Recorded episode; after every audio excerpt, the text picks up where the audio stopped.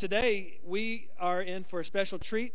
This is, we've been talking about, and I'll tell you how this came about. I've got my friend and retired General Superintendent Jerry Porter's here.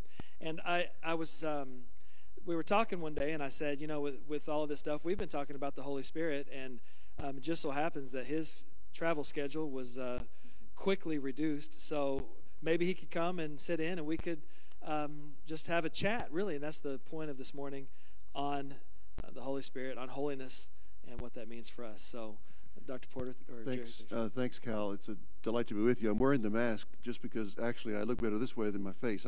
I've been called ugly, so this is great for me. I can go anywhere, and I don't frighten people anymore. But actually, it's just a way of expressing the love that God has for us when he sent Jesus, and the love that Jesus had when he sent the Holy Spirit.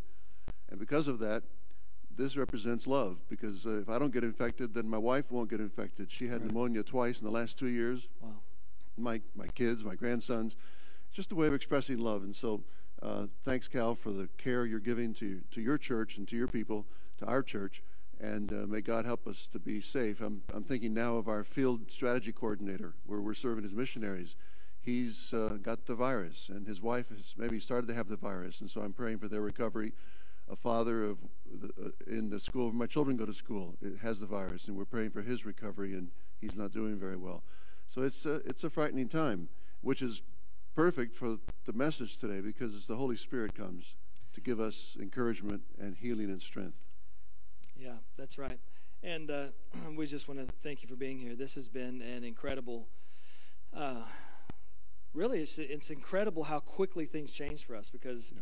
We were just having a great time, living life. You're traveling the world, you know, as per what you have going on. I think you were scheduled to be somewhere northeast to do a faith promise or something, right? Right, yeah. Right. And then all those things just immediately got canceled, and here we are, able to have this conversation. So thanks, Cal. Yeah, it's you know, one of the things that we've been talking about is the Holy Spirit. And just to those of you who are joining us new today, I want to let you know that God really laid on my heart to, thank you.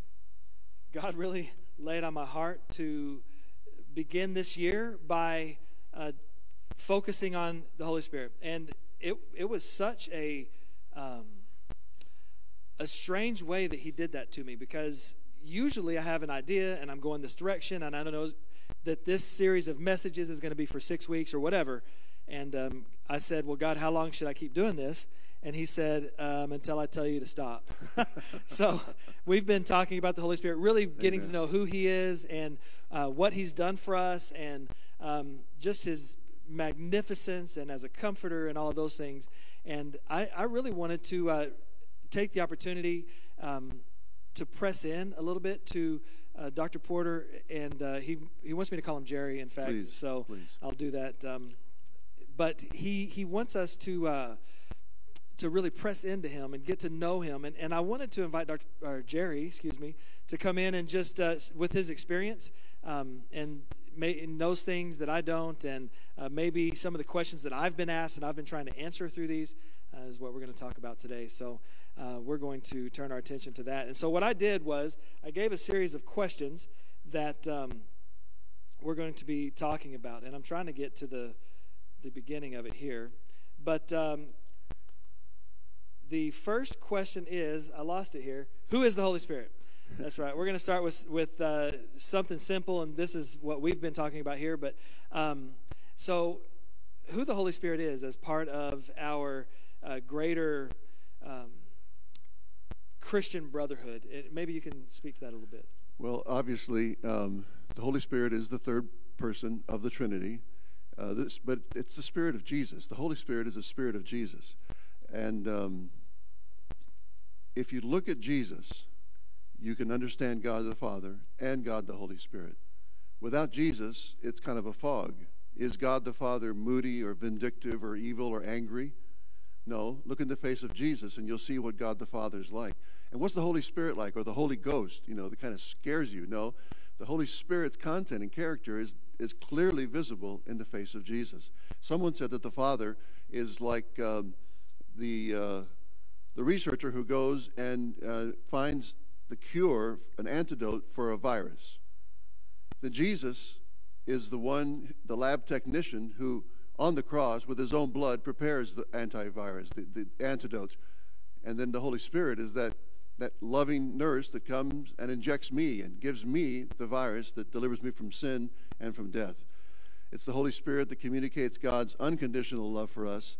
And in Romans 8:16 we read, "The Spirit you received brought about your adoption to sonship, and by him we cry, Abba, Father.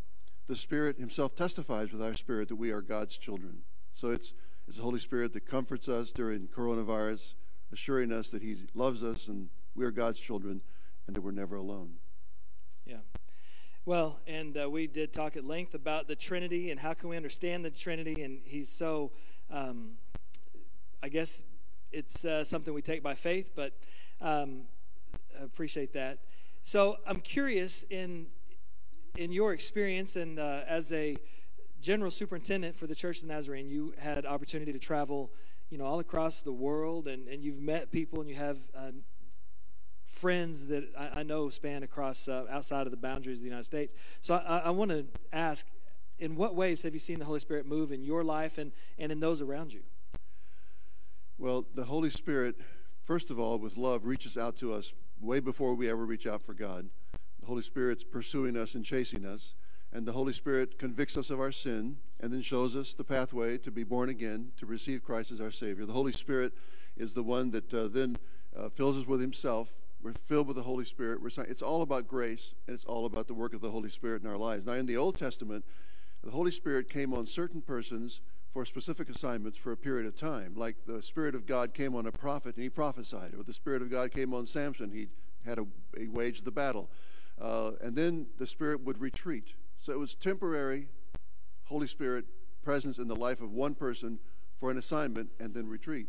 But then, of course, we have the good news of the promise of God that Joel gives us, where God promised, "I will pour out my Spirit on all people, and your sons and daughters will prophesy, your old men will dream dreams, your young men will see visions, even on my servants, both men and women, I will pour out my Spirit in those days." And then, of course, that prophecy was fulfilled in Acts chapter 2 in the upper room on the day of Pentecost. Yeah, it's interesting that in the Old Testament, we don't think about this very often because we don't know life without the Holy Spirit having been poured out on all of us. Right. But in the Old Testament, before Jesus, it was just in specific instances for a specific reason. And what happens to me if I am filled with the Spirit? If we look at Acts chapter 2, there were 3 miracles that accompanied the dispensation of the Holy Spirit. In other words, what happened to the people there? First of all, there was a mighty wind, then there were tongues of fire, and then they spoke other languages. What do these represent, and what happens to me if I'm filled with the Spirit? Well, the mighty wind was the fulfillment of Acts chapter 1, verse 8. You'll receive power when the Holy Spirit comes on you, and you'll be my witnesses. So it's power to witness, and we need that in the church, Cal. All of us need power and courage to be winsome witnesses for Jesus. Right. Then the tongues of fire, that represents cleansing, purity. 120 people, 120 tongues of fire, and the fire was the fulfillment of that scripture that God wants to purify our hearts. In fact, Peter, when he was testifying to the Jerusalem Council about what happened in the house of Cornelius with those Greek believers, he said that God, who knows the heart, showed that he accepted them, those Greeks, those Gentiles, by giving them the Holy Spirit, just as he did to us, the Jews, in the upper room. And he didn't discriminate between us and them. He purified their hearts by faith. So when we're filled with the Holy Spirit, I believe that he wants to cleanse us from sin and from that sin nature and from the rebellion. And third, then you have those languages. They began to speak languages. Now, the Jews considered Gentiles as dogs, and they only had the right to worship God using God's language, which was the Jewish language. But here God, on the day of Pentecost, forced Jews to worship him in dog languages. Why? Because he was trying to break down that racial prejudice, that racism, so that the gospel would go to all cultures, all people, everywhere, because Christ is the Messiah for all of us. So if I'm truly Spirit-filled, I will have power to witness. I don't pray for people to have the wind to blow off the ceiling of the church here. I pray for people to have power of witnessing. And personal purity, we don't need fire on your forehead. What we do need is personal purity in our hearts. And missionary passion. We don't need to speak Japanese, perhaps, today, but what we do need is to have a heart that is more than just a a person that loves my culture, my language, my people, but that I have love for all people everywhere. And that's what the Holy Spirit wants to do in our lives. So the representation of wind and fire, that they had a specific reason that we saw, or that we saw them then. Not that they couldn't happen today, but it's more of what they represent for us. And it's for us then to seek not that wind, but to seek power to witness. Yeah. And don't seek fire, but seek heart purity. And, sure. And don't seek to speak Arabic, though I wish I could speak Arabic. but by the grace of God, have missionary passion for all people. Yeah, that's awesome. Okay, so we talked about your travels a little bit. How is the Holy Spirit? This is, I'm curious for me. How's the Holy Spirit perceived differently in other cultures? Well, there are a lot of people that have no knowledge at all of the Holy Spirit. We're serving in a Muslim country, and they accuse us of worshiping three gods. And they say, you worship God the Father, God the Son, and God the Virgin Mary. Because of all the Catholic influence in this region in the past, they think that that's the Trinity for us. They don't know nothing about the Holy Spirit. Sure. And they insist, of course, that they worship God as opposed to us worshiping Mary. And then in other parts of the world, you have people that will say that these strange manifestations are what will happen to you if you're filled with the Spirit. If someone says, Jerry, we want you to come to our church, but don't bring your wife, Tony. And I say, well, what do you mean? Well, just don't bring your wife. We want you to come, but not your wife. And I say, well, I have no idea what you're talking about, but if you're worried, my wife, Tony, is a person of grace and love and faith. And if you're worried about someone, it must be some other Tony. If someone says to me, when you're filled with the Spirit, you'll do this and this and such, but Jesus never did those things, then I have to say, now, wait a minute, maybe that's a different spirit. If the Holy Spirit fills me, I will become more like Jesus. And the purpose for being Spirit-filled is to become more like Christ. Yeah. I was curious about that. People in other countries don't, especially, I guess, with some of the heavy Catholic influence, they don't understand the Trinity, and then they don't understand the Holy Spirit as part of the Trinity. Yeah, in fact, you ask most people in the Muslim areas, they have no idea about the Holy Spirit. Yeah. You know, one of the questions that I get asked most often, and I wonder if it would be the same for you, but people say, I want to be sanctified. I want to live this holy life. And Paul speaks of this in Romans 7 and 8, but I want to do right. I want to do good, but right. I can't help but do bad. What is that? What am I? I'm trying to get closer to God. The illustration on the screen was actually developed by Bill Bright, the founder of Campus Crusade for Christ. And he said there are basically three kinds of people. First is the person who is without Christ, and you can see that self is on the throne of my life, and Christ is outside. But then he says there are born-again believers who have professed faith in Christ, but self is still on the throne. Christ is in my life, but not on the throne of my life. And the third person that Bill Bright talked about is the one who has placed and allowed Christ to be on the throne of their heart and the Lord of their life. It's a Spirit-filled believer. And I think one of the ways to overcome the temptation, of course, is to let Jesus be fully Lord of my life and move to that level. And then in this life as Spirit-filled believers, it doesn't matter how Spirit-filled I am, I'm still going to be tempted. Jesus Christ was tempted, so all of us are tempted, Cal. And so when we are in this reality of temptation, we have to put on the full armor of God. It's a spiritual battle. The devil is like a roaring lion, the Bible says, seeking to devour. But then we have the good word from Paul that there's no temptations ever overcome you that is not common to mankind, and God is faithful. He will not allow you to be tempted beyond what you can bear. But when you are tempted, He will also provide a way out for you to escape, to endure it. And so the good news is that, yes, sometimes I fail, sometimes I fall, sometimes I falter, but I want to just ask God to help me to get up again, confess, and keep on going. I'm not a slave to sin. And it's not enough just to experience Pentecost one time. I need to be continually filled with the Holy Spirit. Someone has compared being filled with the Spirit to like a cup that's filled with water. And that's a bit of a problem because after it's been sitting on the table for a month, that water gets contaminated. Someone else said, no, the Holy Spirit's cleansing work in my life is when the bottom of my cup is removed, and now my life is not a cup anymore, but it's a cylinder. My life has no bottom to it, and now this cylinder is just dropped into the crystal clear flowing river of the Holy Spirit, and I'm full of the Holy Spirit continually, but it's continually fresh, and it's new, and it's cleansing, and out of me flow rivers of living water. I like that. The beauty is that the Holy Spirit wants to cleanse me continually, and so we turn away from sin, not because we fear God, but because we love God. And the temptations that come our way are going to separate us from God. So the more we love God, the stronger we are to turn away from temptations. Right. So I like what you said about the armor. I feel like maybe we don't talk enough about the armor of God, but as those temptations come, we put on the full armor. Paul speaks about that, all of the pieces of the armor that protect us against the sin that the devil's tempting us with. And the truth is that Jesus died on the cross to set us free from sin. We're not forced to sin. We're not slaves to sin. Yeah. But if we do sin, we have an advocate, the Holy Spirit, and Jesus. We can ask forgiveness. But we are not, we're not bound to sin. Well, a lot of what you're talking about here then is seems to be the process of being sanctified. Can you talk about that a little bit? What is this process? The word sanctification is a big word. It includes initial sanctification, which is when I confess my sins and I repent and I become a child of God. That's what we call salvation. That's initial sanctification. Entire sanctification is when I yield my life completely to God. I'm filled with the Holy Spirit. I'm cleansed. I'm set apart for God's purposes. That's entire sanctification. But then subsequent to that, we have this continued life where we continue to grow in grace. So we're saved by grace. We're sanctified by grace. And we grow in grace, becoming more and more like Christ. The rebellion is now gone.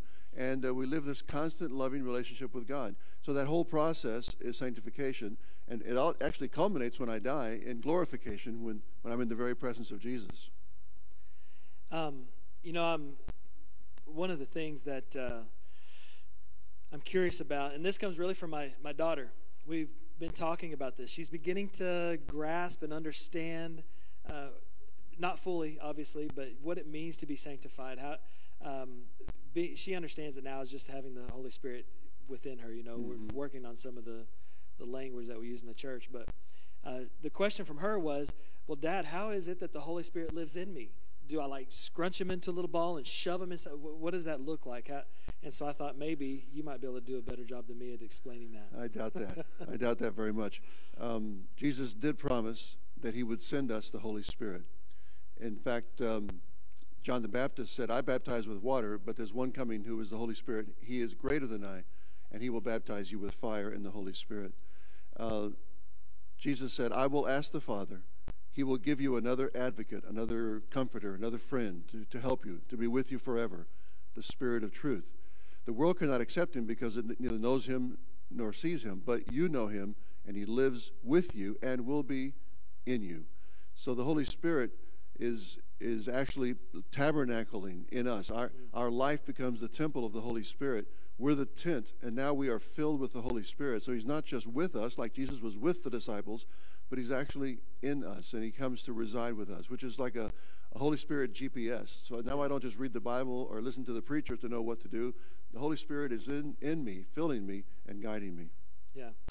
So it's that he's with us. It's almost like, and I don't want to speak out of turn here, but if I have a friend, somebody who's with me, who's helping me to make those decisions, we're living with the Holy Spirit, but the Scripture teaches that he begins to tabernacle inside of us. For me to even consider the fact that Almighty God would move from the Holy of Holies into my body just seems inconceivable. And in these days of coronavirus and with the panic and the tragedy of those that have faced death, and I know when my daughter died, how much grieving we went through for that period of time. We could hardly breathe, hardly live. I hate to think about the thousands today who are grieving. And we remember what the psalmist said, even though I walk through the darkest valley, I fear no evil. You are with me. Jesus said to the disciples, fear not. God said to Joshua, fear not. So fear is paralyzing. We have to move from paralysis to being rational and thinking carefully and making wise choices, but not being slaves to fear. Yeah, and I think that's important for us to hear in a time like this, because as the Holy Spirit tabernacles with us, as he's with us and helping us, and the word used is, in the Greek, I believe, is paraclete, right? Right. As a comforter, an advocate. A strengthener. A friend, a strengthener. that is with us in these times. And so when you begin to feel dejected and lonely, and I mean, these are the times to cry out to him. And remember that as we live, when we get saved, he's with us. That's the initial sanctification you talked about. And then when we surrender to him, he becomes even more strong in us. And so it's in these times, man, that we've just got to cry out. And last week we said, pray first and pray often. That's right. Yeah, and I think now everybody's praying often. That's true. More than ever. Going on. More than ever. You know, one of the things that I've found in the church is the words we use, the jargon of the church. Sometimes it gets confusing. People will say to me, you know, sanctification. Well, what does it mean to be sanctified? Is that different from a second work of grace? Or, you know, what words can we? How can we help explain these words? Well, as I mentioned, we're initially sanctified when we, by saving grace, are adopted and we become Christ's child. We're entirely sanctified when by sanctifying grace we're fully yielded and filled with the Holy Spirit. And that has been referred to as a second work of grace. Usually it's considered a subsequent. In other words, that there are, for most people, a subsequent after being converted, moving to being a Christian who has Christ in my life, to being a Christian who has Christ on the throne of my life. Yeah. And, of course, when we die, glorifying grace transforms us into his presence. So sanctification is that whole process. And the fact of the matter is, I want all that God has for me. So I'm searching for God and seeking after God. And God will guide us. God will show us the next steps and fill us with his Spirit. You know, one of the dangers of some of the words that we use, when I was a young youth pastor, couldn't quite articulate what I was trying to say, and I used this the word Christian perfection with one of my teens. I almost lost him over that, because he said, well, there's no way I can be perfect, and if I can't be perfect, then I might as well not even try. Yeah. So it took me a little time to reel him back in and say, no, I'm not trying to say that you'll be perfect or that you'll never sin again. But so this term Christian perfection that and I believe Wesley's the one who coined that, right is something we hear in our church. Christian perfection. Can you explain that? Well, actually, Jesus coined that phrase on Sermon on the Mount. Jesus said, be perfect, even as your heavenly Father is perfect. So what does that word perfect mean? Telios in Greek. What does it mean to be complete? As Spirit-filled Christians, we are perfected disciples in the making. We're perfected in the process. We were missionaries in the Dominican Republic. We had this huge, beautiful avocado tree. And I'd go out there and I'd see these tiny avocados just literally covering that whole tree. They were rock hard and they were tiny. They were perfect avocados. There was nothing wrong with them. There was no worms. There was no disease. They were absolutely perfect avocados. But you couldn't make guacamole with those. You had to wait until they became mature, until they became ripe. And as Christians, we can be perfect because our relationship with God is not rebellion. We're perfectly obedient. We're doing all we know to do. And we are perfect for the stage of development where we're supposed to be. We're not lagging behind. We're up to date, following the Lord, becoming more and more like Christ, maturing more and more. So we're perfect at each stage.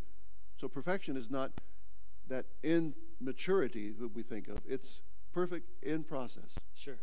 I like that. That's a great way to describe it. Perfect where we're at, and as long as we stay with following the Holy Spirit and what he wants for us, and the river, like you said, full of the Holy Spirit, then we'll continue to be perfect. That's awesome. All right, another word that, speaking of Christian, or I guess Christian jargon, especially in the Church of the Nazarene, is holiness. You know, we hear the word holiness all the time, and be holy, and what does it mean to be holy? Heart holiness is one that especially some of that I grew up hearing a lot. Some of the old timers might say, is there a difference between holiness and heart holiness? Can you explain this to us?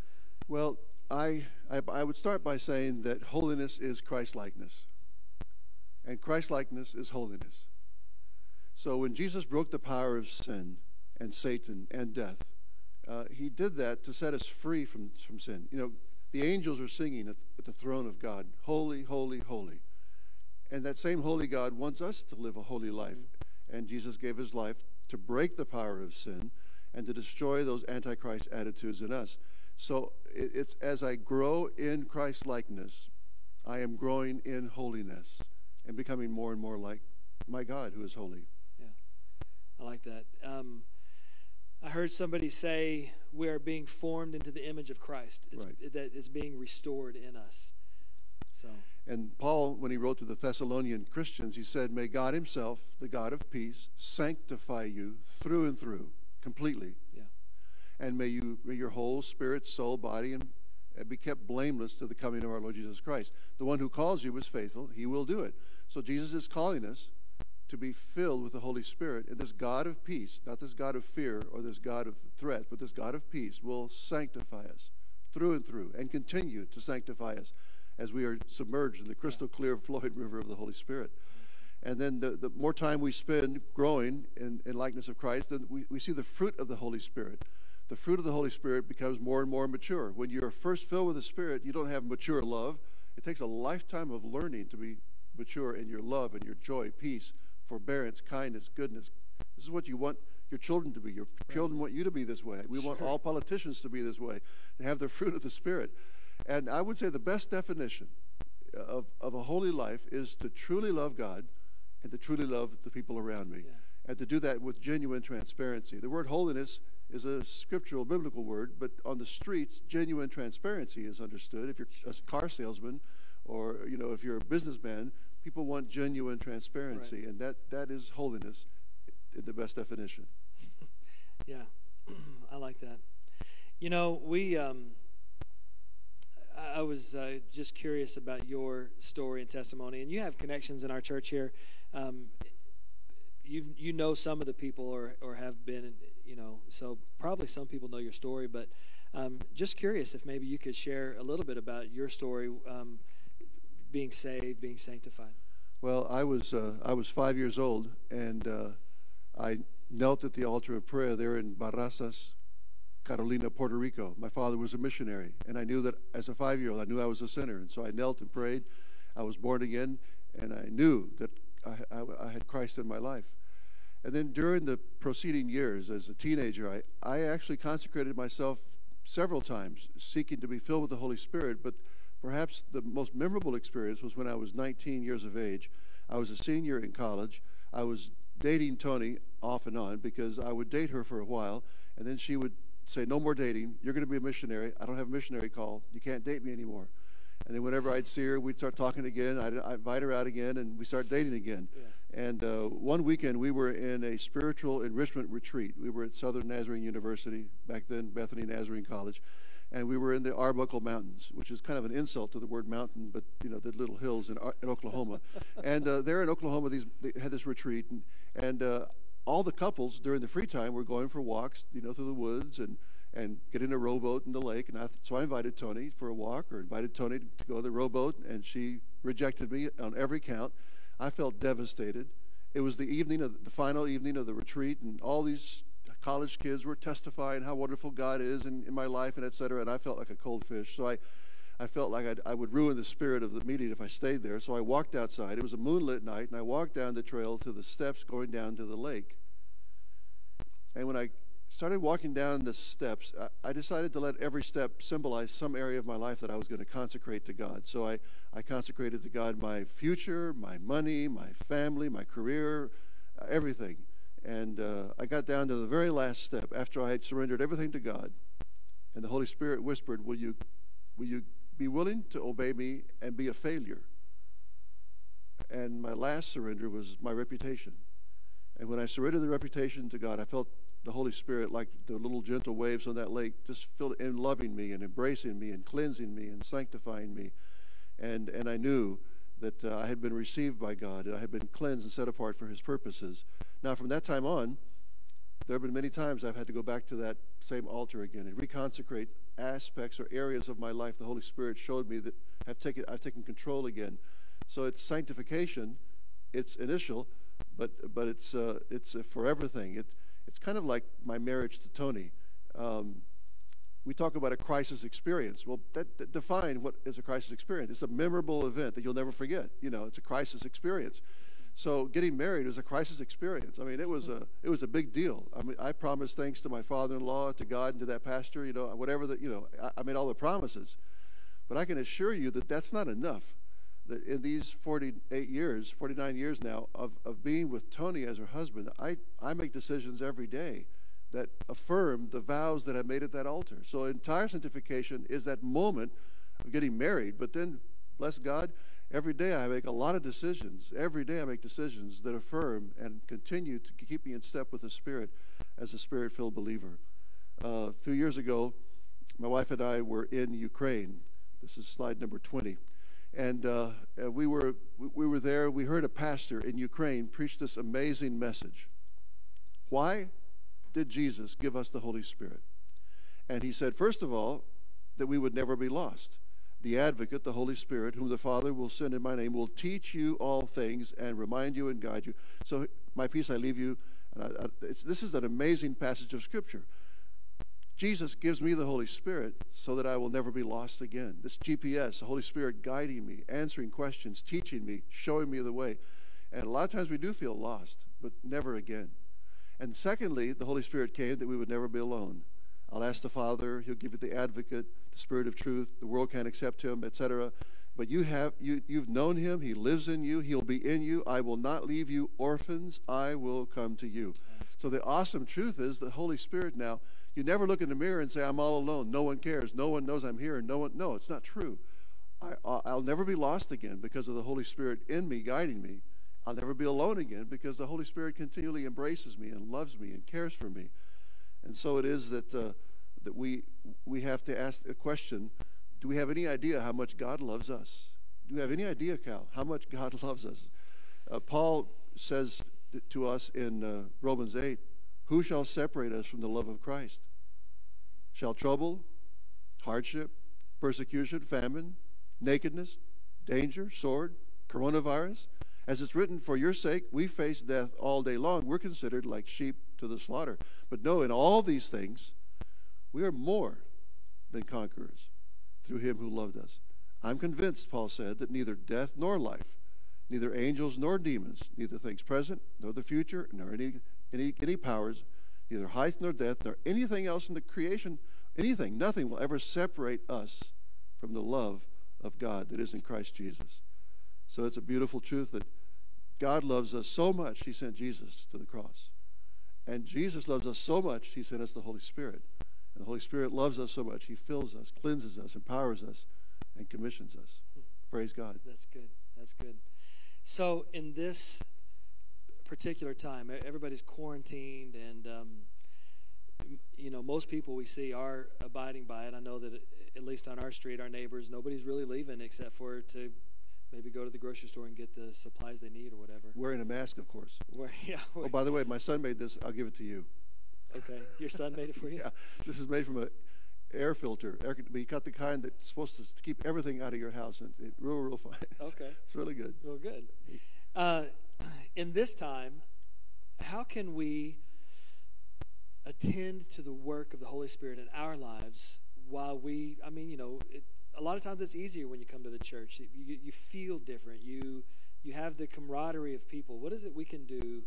And I know this wasn't prepared question, but what is it that you can do or that we can do? How can we help encourage people or give a practical piece of advice that they can attend to the work of the Spirit in their lives during this time? Well, Cal, you remember the story of Mary and Martha, where Mary was wasting time sitting at the feet of Jesus, doing nothing productive, just listening to Jesus, while Martha was in the kitchen cooking, cleaning. She got upset, exasperated. And Jesus said that Mary selected the most important thing. My wife has the spirit of Mary. She, every morning, is in the Word and has quiet time. And it gets frustrated if I interrupt her quiet time. She wants to have that quiet time just listening, reading the Word, and writing in her journal. I wish I had more of that. I'm more than Martha. I get up and answer emails and get busy doing things for Jesus when the Lord is kind of saying, I wish you'd spend more time just listening to me. So the first thing to live the holy life, I think, is to learn the discipline of separating time. And thanks to my wife, I've become better at this. Thanks to my wife's nurturing, kick in the rear, help. I've learned the urgency of taking time just to listen to God, read the Word, and pray. But then, of course, we have this incredible opportunity now to communicate with people, pray with people, people praying for us on the internet. We have this amazing capability now through the connection we have. And what a privilege it is to read and listen to messages and to be encouraged and inspired. Last Sunday, after I listened to your message, Cal, then I listened to messages in California, and then I waited for one in Hawaii, you know, just across the time zones. What a privilege it is now to just keep seeking more of God and getting closer to God. Yeah. And that would be my encouragement as well. You have this time. Some people seek out a monastic life, you know, like the monks. You all know the monks, and they find a space and go to a place where there's nothing. And, I mean, people pay to go do that. And now, by virtue of what's going on around us, we're required to. So take the time. Find a space to get alone, to sit at the feet of Jesus. I, too, tend to be a Martha. In fact, I feel like I've probably worked more in the last, don't tell the board, I feel like I've worked more in the last 2 weeks than I have in a while, just because staying connected or trying to reach out and, you know, all of the things involved. So I would encourage you, as Jerry did, to just find that time, man, to use this time to seek God, because when it stops, and it will, it's going to get crazy again. By God's grace. Yeah, and life is going to, by the grace of God. Life is going to catch up to us, and, you know, use this time to draw close to Him. And then if I can encourage you through a journey with the Holy Spirit to, and I can't go back to the slide now, but the one that illustrates before we know Jesus and then when we know Jesus, and then when we allow Him to be to sit on the throne of our life. Man, what a great time to kind of practice those steps. Begin to give things to Him. Seek out what in your life you need the Holy Spirit to help you with, that you want to give up, surrender to Him. And remember that He is, and I use this so often, that He is our comforter. Yes. Man, I have found myself just sometimes just tearfully praying, crying out, God, I don't understand. Why is this going on? I need help to know. There's so many things that, so many people hurting in the world. So many people have been affected by this. So many deaths have happened. People that we know in our church have been affected in different ways. And I just sometimes, it's in those times that I, in my mind's eye, I reach out and just want to take His hand and say, Holy Spirit, I just need you to comfort me right now. Would you just be with me in this time? And it happens. He does it for me. So if I could encourage you in any way. We've been talking about the Holy Spirit, who He is, and that He can do these things for you. And I'm just grateful, Jerry, that you would help us with that. You know, and as I think about the clarifying words that we've been talking about these things, and maybe some of you, if I didn't explain it correctly or appropriately, that it could be easier to understand. And I appreciate your experience in that and taking time to do that with us. So here in a moment, the band's going to come up, and we're going to end with a song. We did this last week, and I want to do it again this week. We would be taking communion together today. And I just would like, if you don't mind, to begin to think about spending that time with God. How can I get alone with Him today? And what can I do to spend time special with Him? So, and I want to say thank you for being with us today and doing this online with us. And hope you understand that it's been a treat for me, and I hope a treat for you, that Jerry Porter would take the time to come over here and speak to us about the Holy Spirit and who the Holy Spirit is and how He can be with us in this time. So, man, God bless you all.